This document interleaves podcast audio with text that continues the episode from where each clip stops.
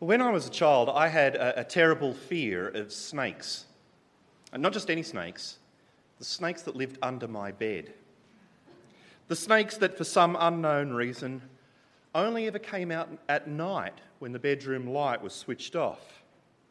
This, of course, led to the dilemma each night of how to turn the light off and get into bed without the snakes first coming out and biting me. A dilemma I tried to overcome each night by taking a, a giant leap from the light switch across the bedroom over onto the safety of the bed. A leap that was sometimes successful, but more often than not led to a nasty bump on my head. Now, of course, the problem with irrational fear like that is that it makes you anxious when you have no reason to be. And it causes you to take unnecessary and possibly harmful actions. It's not based on reality, it's a bad fear. On the other hand, rational fear, like the fear of being struck by lightning while holding a large golf umbrella on top of a hill during a thunderstorm, is actually a good fear. It is the kind of fear that perceives reality correctly and prompts a wise person to take appropriate action dumping the umbrella and getting down the hill as quickly as you possibly can. It's a good fear. But what about the fear of God? As a Christian, is it rational or irrational to fear God? Now, I'm not just talking about reverence or respect here. I'm talking about fear, real, genuine fear. Would that be good fear or bad fear? Well, that's the question that I want us to think about this morning. And we're going to do that by once again turning our attention to the book of Deuteronomy, beginning at the end of chapter 4, which you can find on page 129 of the small print, 281 of the large print Bibles. That's Deuteronomy chapter 4. And while you're looking that up, let me remind you that the events of Deuteronomy are set just outside the promised land, on the east side of the Jordan River during the days of Moses. Soon, they'll cross over and for the very first time settle down as a nation in the land God has promised them. But remember, just 40 years earlier, things were very, very different. They weren't a nation at all. They were living as slaves in someone else's country, Egypt. But then God rescued them. He brought them out of Egypt led them through the Red Sea. He gave them his good laws. Then, for the next 40 years, he cared for them through the wilderness, defeating their enemies along the way. And now he has brought them here to the edge of the promised land. But before they enter, Moses has some important things to say to make sure that they understand how they're to now live as God's people in the promised land. You read with me from Deuteronomy chapter 4, verse 44. Chapter 4, verse 44. This is the law Moses set before the Israelites. These are the stipulations, decrees, and laws Moses gave them when they came out of Egypt and were in the valley near Beth Peor, east of the Jordan, that is, right on the edge of the promised land. In the land of Sihon, king of the Amorites, who reigned in Heshbon and was defeated by Moses and the Israelites as they came out of Egypt. They took possession of his land and the land of Og, king of Bashan, the two Amorite kings east of the Jordan. This land extended from Aroer on the rim of the Arnon Gorge to Mount Sion, that is Hermon, and included all the Arabah east of the Jordan, as far as the sea of the Arabah, below the slopes of Pisgah. And so, here they are, right on the edge of the promised land.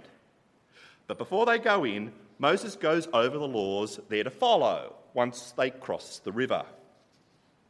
The laws themselves formed the basis of a covenant between the Israelites and God. Now, a covenant, of course, is a promise or an agreement between two parties uh, detailing how they are to relate to one another. So, for example, marriage is a covenant. It contains promises uh, to have and to hold for richer, for poorer, in sickness and in health. But here, the covenant is an agreement between God and the Israelites. made just after he rescued them from Egypt. It was there at Mount Sinai, or Horeb, as it's also called, that God first gave the Israelites his laws and invited them to enter into covenant with him. At that time, the Israelites agreed to do so. They promised to obey God's laws, and God promised to bless them, whatever they did. And now, here on the edge of the promised land, Moses reminds these second generation Israelites of the covenant their parents made with God 40 years earlier.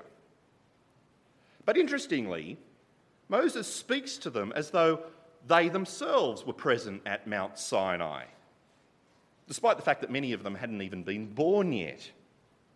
Why does he do this? Well, because the covenant was binding for all future generations. And so they too are now in covenant with the same fearsome God that their parents committed to follow 40 years earlier. And so Moses reminds the Israelites of the, the frightening spectacle back at Mount Sinai. How the whole mountain was ablaze, like a, like a huge erupting volcano. And how God's voice thundered from out of the fire. All in all, it was an utterly terrifying experience. Here, read with me from Deuteronomy chapter 5, verse 1. Deuteronomy chapter 5, from verse 1.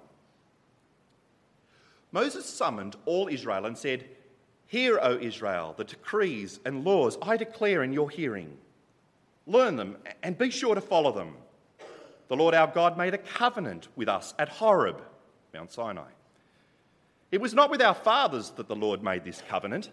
That is, I think it was not with our fathers alone that the Lord made this covenant, but with us too, with us, all of us who are alive here today.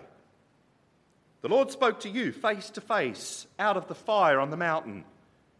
At that time, I stood between the Lord and you to declare to you the word of the Lord because you were afraid of the fire, did not go up on the mountain. See, their parents experienced God's holy terrifying presence at Mount Sinai. And now, Moses, as Moses prepares to go over the law with this new generation, eh, he wants them to feel something of that terror for themselves so that they'll now listen and obey.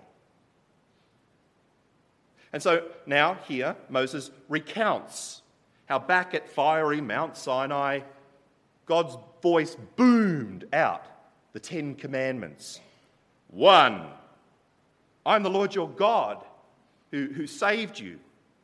So don't you go worshipping other gods. Two, don't you dare replace me with some kind of idol made out of stone or wood. You, you do that, there'll be big trouble. Three, don't ever misuse my name, treating it lightly without respect. Four, don't work on the Sabbath. From sunset Friday to sunset Saturday, don't work but rest. Not just you, but everyone in your household too. Five, honour your parents, respect them, care for them. Six, don't murder anyone. Human life is sacred, protect it. Seven, don't commit adultery. Sex must only happen between a man and a woman who are married to each other. Eight, don't steal. It's not yours, don't take it. Nine, don't falsely testify against your neighbour, telling lies about other people. Just tell the truth. And finally, 10, don't covet. Don't want things that belong to other people, but be happy and thankful for what you've got. Here, let me read to you the 10 booming commandments from verse 6. Actually, as I read this, maybe you'd even like to close your eyes and, and just imagine the scene. Uh, you know, blazing mountain, God's voice like thunder. From verse 6. And God said, I am the Lord your God, who brought you out of Egypt, out of the land of slavery. You shall not, you shall have no other gods before me. You shall not make for yourself an idol in the form of anything in heaven above, or on the earth beneath, or in the waters below. You shall not bow down to them or worship them. For I, the Lord your God, am a jealous God, punishing the children for the sin of the fathers to the third and fourth generation of those who hate me, but showing love to a thousand generations of those who love me and keep my commandments. You shall not misuse the name of the Lord your God, for the Lord will not hold anyone guiltless who misuses his name. Observe the Sabbath day by keeping it holy, as the Lord your God has commanded you. Six days you shall labour and do all your work, but the seventh day is a Sabbath to the Lord your God. On it you shall not do any work, neither you nor your son or daughter, nor your manservant or maidservant, nor your ox, your donkey, or any of your animals, nor the alien within your gates so that your manservant and maidservant may rest, as you do. Remember that you were slaves in Egypt, and that the Lord your God brought you out of there with a mighty hand and an outstretched arm. Therefore, the Lord your God has commanded you to observe the Sabbath day.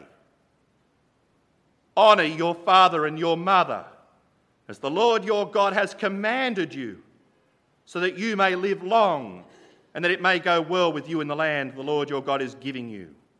You shall not murder. You shall not commit adultery. You shall not steal. You shall not give false testimony against your neighbour. You shall not covet your neighbour's wife. You shall not set your desire on your neighbour's house or land, his manservant or maidservant, his ox or donkey or anything that belongs to your neighbour. And then Moses goes on in verse 22. These are the commandments the Lord proclaimed in a loud voice to your whole assembly there on the mountain from out of the fire, the cloud, and, and the deep darkness. And he added nothing more. Then he wrote them on two stone tablets and gave them to me. How scary, hey? Couldn't you imagine? What a, a scary, scary experience it must have been. In fact, Moses reminds the Israelites that those there at that time were so frightened that they actually begged him to go and deal with God for them so that they wouldn't have to stand there and listen anymore. They were terrified. Terrified that they, mere sinful mortals, stood in the presence of the Almighty, all knowing, majestic, glorious, holy God. Terrified that the flames from God's presence would flare up at any moment and consume them all. But interestingly, as they begged Moses to go and receive the rest of the laws for them, they also gave their word that they would obey whatever God said to do. And interestingly, when Moses did go to speak with God on their behalf, God was actually pleased with their fear. Pleased because he knew that that fear would motivate them to obey him. In fact, God's great desire was that all future generations would also fear him, that they too might obey him, that then all might go well with them in the land. Here, read with me the final part of today's passage from verse 23. Verse 23. When you heard the voice out of the darkness, while the mountain was ablaze with fire, all the leading men of your tribes and your elders came to me, and you said, The Lord our God has shown us his glory and his majesty, and we have heard his voice from the fire. Today we have seen that a man can live even if God speaks with him. But now, why should we die? This great fire will consume us and we will die if we hear the voice of the Lord our God any longer. For what mortal man has ever heard the voice of the living God speaking out of fire as we have and survived? Go near and listen to all the Lord our God says. Then tell us whatever the Lord our God tells you. We will listen and obey. The Lord heard you when you spoke to me. And the Lord said to me, I have heard what this people said to you. Everything they said was good. Oh, that their hearts would be inclined to fear me and keep all my commands always, so that it might go well with them and their children forever. Go tell them to return to their tents, but you stay here with me, so that I may give you all the commands, decrees, and laws you are to teach them to follow in the land I am giving them to possess. So be careful, Moses now says to the second generation Israelites. So be careful to do what the Lord your God has commanded you. Do not turn aside to the right or to the left Walk in all the way that the Lord your God has commanded you, so that you may live and prosper and prolong your days in the land that you will possess. And so, there on the edge of the promised land, Moses goes over the laws that the Israelites must obey when they cross the Jordan River, beginning with the Ten Commandments. And in the process, Moses attempts to, to put the fear of God into these Israelites so that they will obey his commands. And that's today's passage from Deuteronomy. But it makes you wonder, doesn't it? I mean, why did God choose to speak to the Israelites in the way that he did here at Mount Sinai? I mean, the fact is, God could have spoken to them in any way that he wanted. He could have spoken to them through an angel or, or through a prophet or, or even through another burning bush. But no, God chooses here to thunder out his laws from nothing less than an entire mountain on fire. But why? Well, I think obviously God is trying to put fear into these Israelites. When he does, he's pleased. Why? Because he knows that while ever they fear him, they will obey him. So what? So what then? Uh, uh, do we see here that God is nothing more than some, some cosmic bully? You know, throwing his weight around, trying to scare people into compliance. Is that it? Is, is, is God here nothing more than a cosmic bully? Well, no, I don't think that's what's going on here at all. See, a bully scares people out of selfish motives.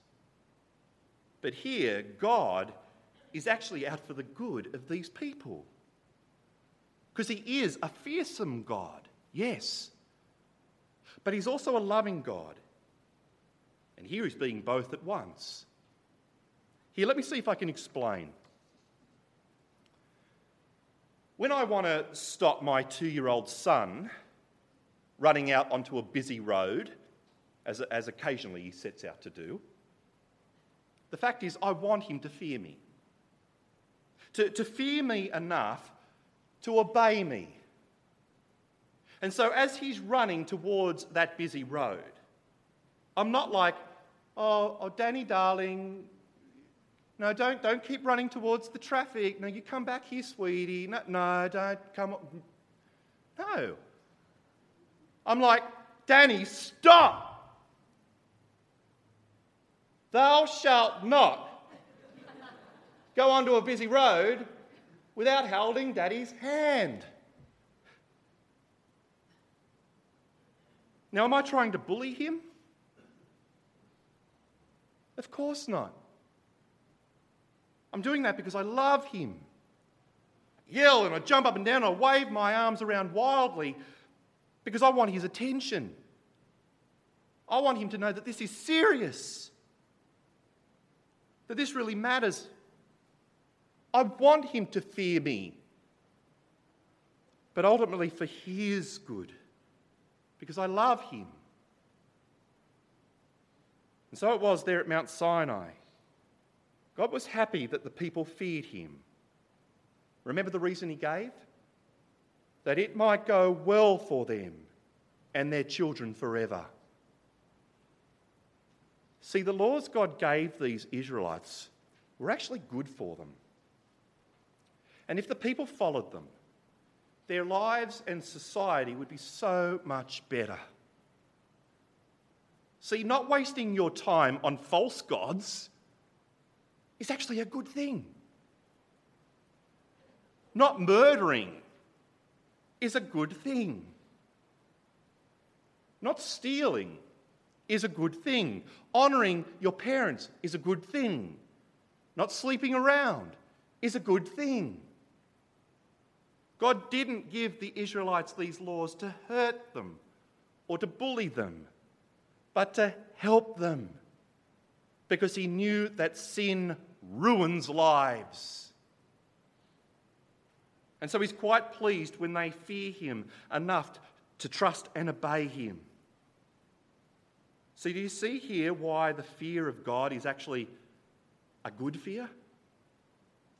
Because it because it fosters obedience. And so it spares people the ruin that sinful choices bring in their lives. But then I think there's something else going on here too. Something much bigger. As God lights up that mountain with fire and thunders out his laws to the Israelites, he's also revealing to them who he is that He is the holy God who will not tolerate sin. That's why they didn't want to stand there and listen any longer. Because they realised that they were unclean sinners who might as well have stood before that blazing mountain doused in kerosene. You see, God chose to reveal himself in this intimidating way to show the Israelites the great problem that, that they and, and all people have the problem of sin. In fact, the law itself was given to highlight this very problem beyond a shadow of doubt. See, God didn't give the old covenant law because he thought that the people could keep it perfectly.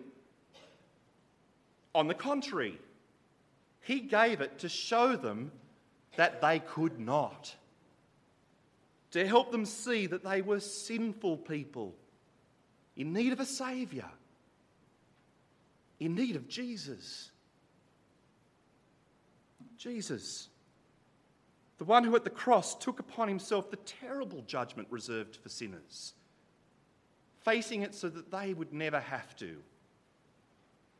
In his death, offering a new covenant, a, a, a, new agreement, not just with the Israelites, but with all people everywhere. That all who now put their trust, their faith in Him, might be forgiven of their sin and considered righteous in the eyes of God. The Apostle Paul puts it this way in Romans chapter 3 when he says, Through the law, we become conscious of sin. But now a righteousness from God apart from the law has been made known.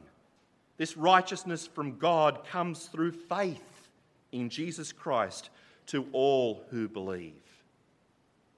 See, the reality is that we are all sinners.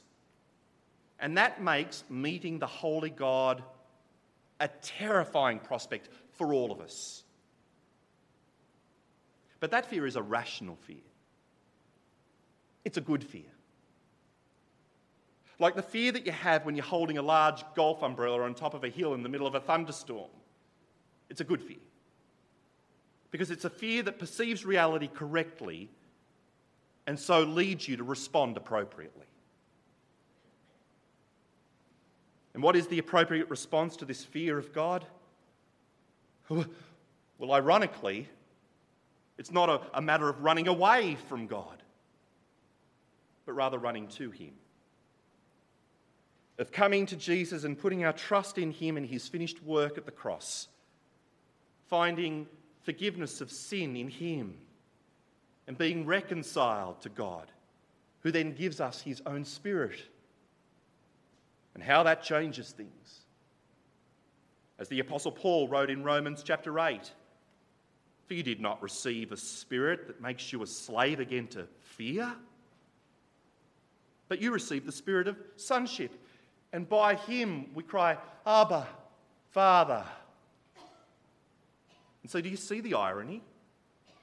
We fear God, and so we run to him. And it's then that we have no more reason to fear. I guess that's what John Newton had in mind when he wrote that line in his famous hymn, Amazing Grace. Do you know the line I'm talking about? What does it say?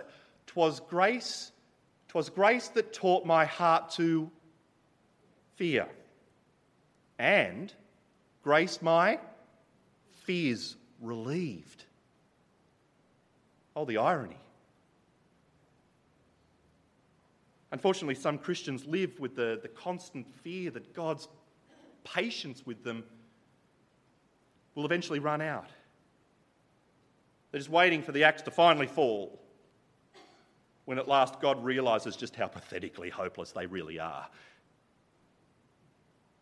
But you know, friends, that, that, that, that is an irrational fear. Like my fear of snakes under the bed. Christian, the fact is, God loves you and He's so thoroughly on your side. He's given you His Son, He's given you His Spirit. You are His dearly loved child. And when you come to Him for mercy, He will forgive you again and again and again and again and again and again and again. And so you need not fear. And so it is that the fear of God motivates us to obey God's good commands. But it's also the fear of God that motivates us to humbly repent and seek forgiveness in Jesus when we fail to obey.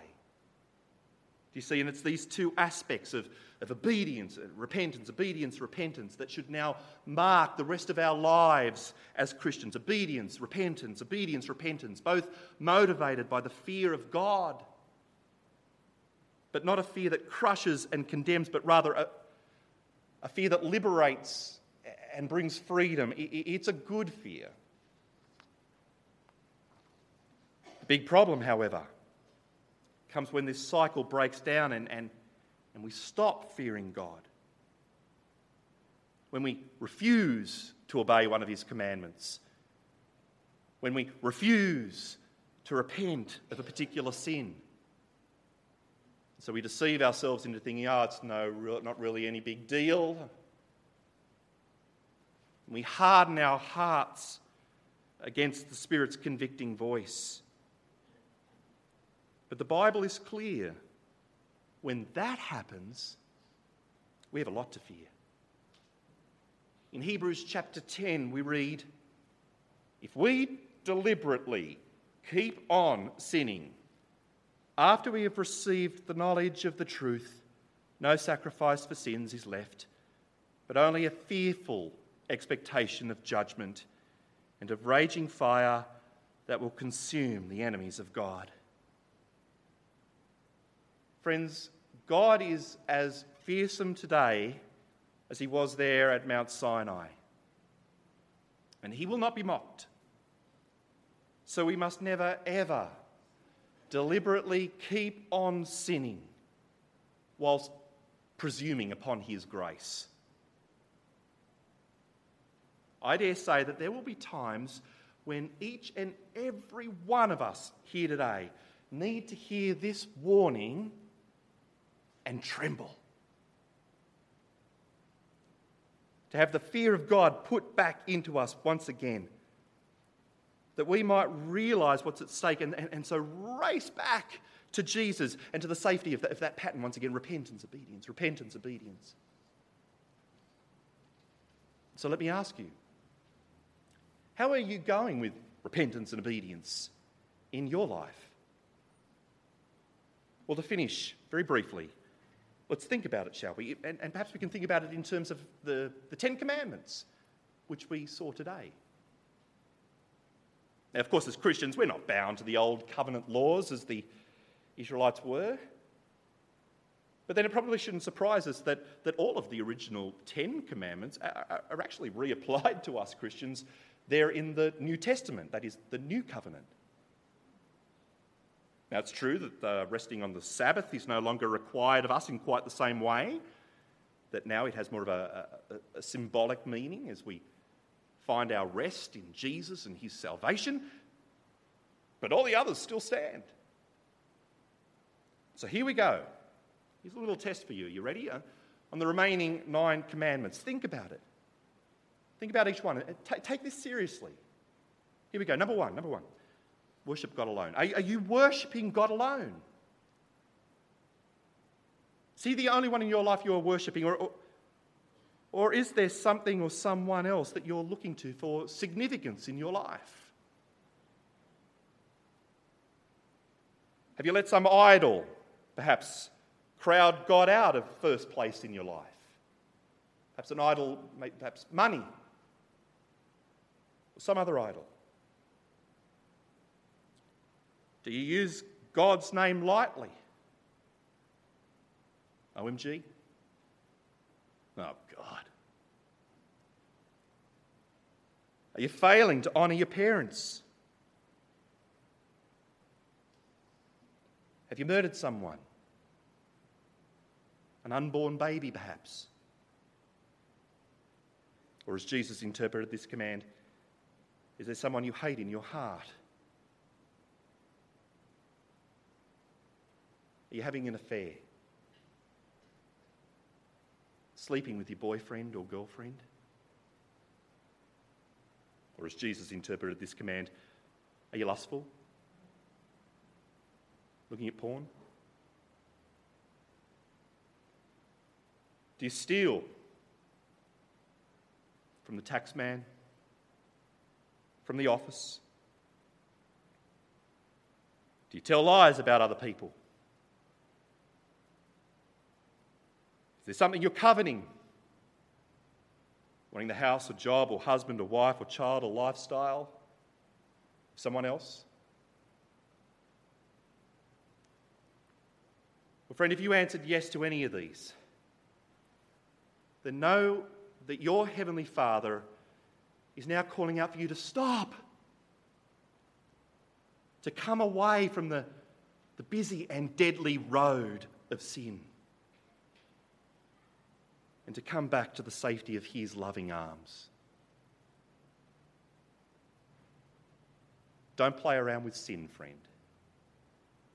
It'll ruin your life and it'll send you to hell. Rather, fear God, repent and obey, and then, ironically, fear no more. Let's pray. Holy God, we come before you now acutely aware of our sin and our unworthiness to receive anything from you but your condemnation. And yet, Father, you promise that all who seek mercy in your Son Jesus will freely receive it. And so, Father, we turn from our sin now and we run to you in faith. Father, please give us a healthy fear of you, one that leads us to repent of sin and leads us to obey you every day of our lives. In Jesus' name we pray. Amen.